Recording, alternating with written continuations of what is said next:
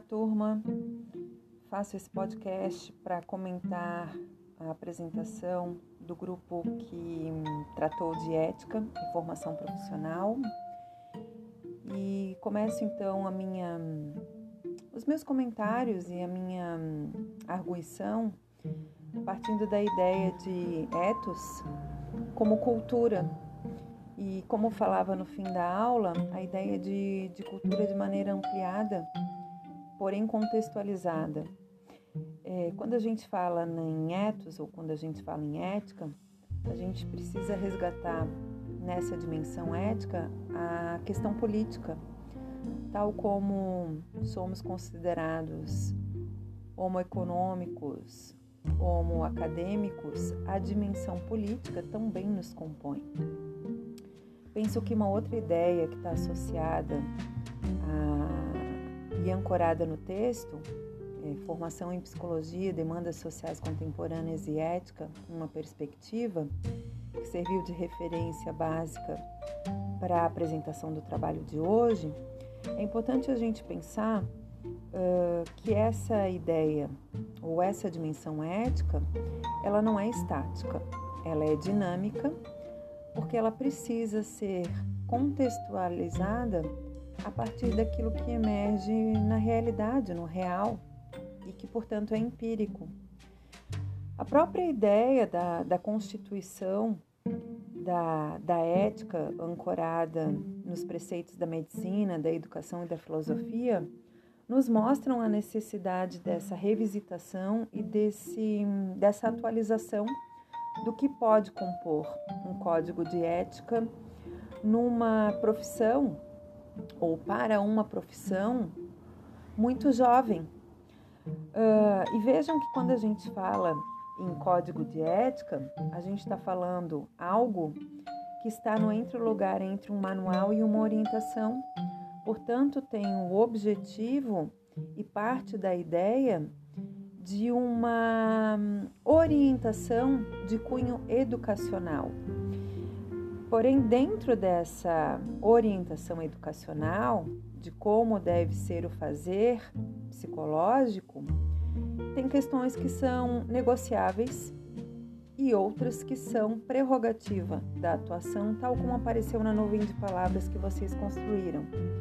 Por exemplo, o sigilo e o cuidado e vejam que quando a gente está falando dessa ideia de, de normatividades ou de preceitos éticos que fundamentam uma norma, lá na origem da profissão, a gente poderia estar tá falando é, no espaço da pote do homem certo no lugar certo. Vejam que já tem aí né, uma questão de gênero colocada e que é datada e que por isso então é compreensível mas a ideia é, de normali, é, normatividade ancorada nessa, nessa ideia do que é certo e do que é errado. Na saúde, a mesma coisa, né? Comportamentos adequados, saudáveis, comportamentos desviantes. Na educação, a mesma coisa. É, crianças, adolescentes estigmatizados e que nos anos mais recentes, sobretudo aí nos anos 90, a gente começa a, a ver uma inflexão ou uma mudança brusca, uma desconstrução desses preceitos originários da, da prática profissional. Então vejam que em pote a gente tem um olhar mais atento para questões relacionadas à saúde do trabalhador e que incidem sobre a organização e os processos de trabalho. Eles precisam ser modificados para garantir pessoas saudáveis dentro dos espaços de trabalho. Na saúde, por exemplo, a gente tem a reforma e o movimento antimanicomial. Na educação, a gente tem aí os escritos sobre a, a desconstrução da ideia de fracasso escolar. Então vejam que a gente que a gente muda aí na gradação, numa régua, daquilo que é anomalia ou comportamento desviante para uma compreensão do sujeito na sua integralidade, independentemente do espaço que ele ocupa. E, e portanto, então, é, é importante a gente resgatar também o que eu havia comentado, que não há ciência desinteressada. Portanto, ela não é neutra. Mas quando a gente pensa nessa, nessa ética descontextualizada, a gente precisa resgatar e retomar os clássicos, né, os estudos clássicos, é, à luz dos elementos e dos movimentos que emergem na contemporaneidade, para que a gente possa compreendê-los e ressignificá-los à luz da experiência cotidiana. É, penso que talvez a, a pergunta-chave né, é, não seja o que emerge, mas por que aquilo emerge, por que o fenômeno emerge, para que a gente possa ter uma, para que a gente possa fazer uma análise compreensiva e também poder responder para quem a gente está realizando o trabalho.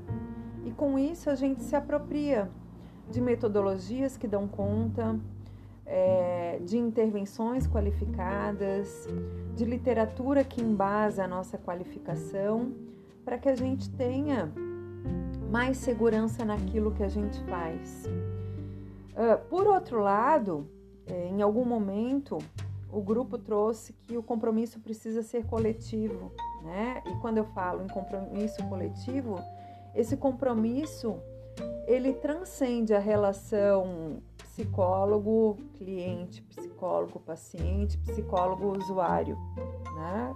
É, independentemente da, da denominação, é esse sujeito singular e coletivo que nos acessa. Uh, paradoxalmente, esse compromisso coletivo ele tem cada vez mais uh, aparecido descolado de, de uma representação de classe. Uh, falo isso ancorada no, no que apareceu na pesquisa lá com os egressos de psicologia. Eles não têm vinculação, a maioria deles não tem vinculação com o CRP, e quando o tem, fazem por uma questão de, de, de legislação, assim. É uma questão legal cuja exigência se dá no seu campo de atuação prática na psicologia. É uma exigência. E não é uma adesão voluntária como representatividade coletiva e como engajamento numa representatividade de classe. Então, esse é um paradoxo aí que eu acho importante registrar aqui nesse compromisso coletivo que as gerações mais recentes é, de psicólogos uh, apresentam e não está colada nessa representação é, de classe.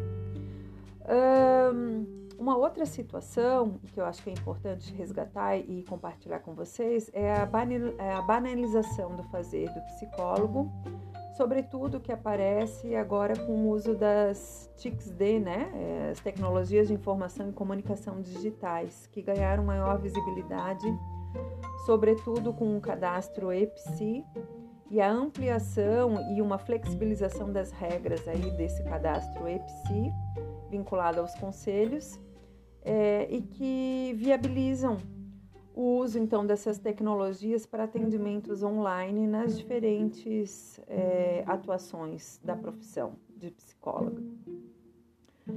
E retomo então a ideia só de que aquilo que é possível exclui pessoas em situação de violência e crianças também. É, os conselhos continuam vetando esse tipo de atendimento na modalidade online.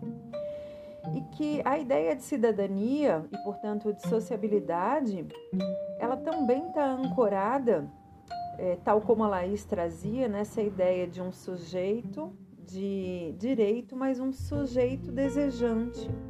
Eu colocaria aí um, um outro elemento nesse tripé. Quando a gente está falando em cidadania, a gente está falando em dar visibilidade a alguém que tem direito e deveres.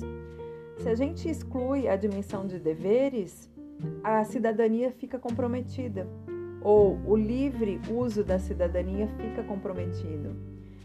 Porque nos remete a estágios mais regredidos da nossa sociabilidade, né? Tal como uma criança.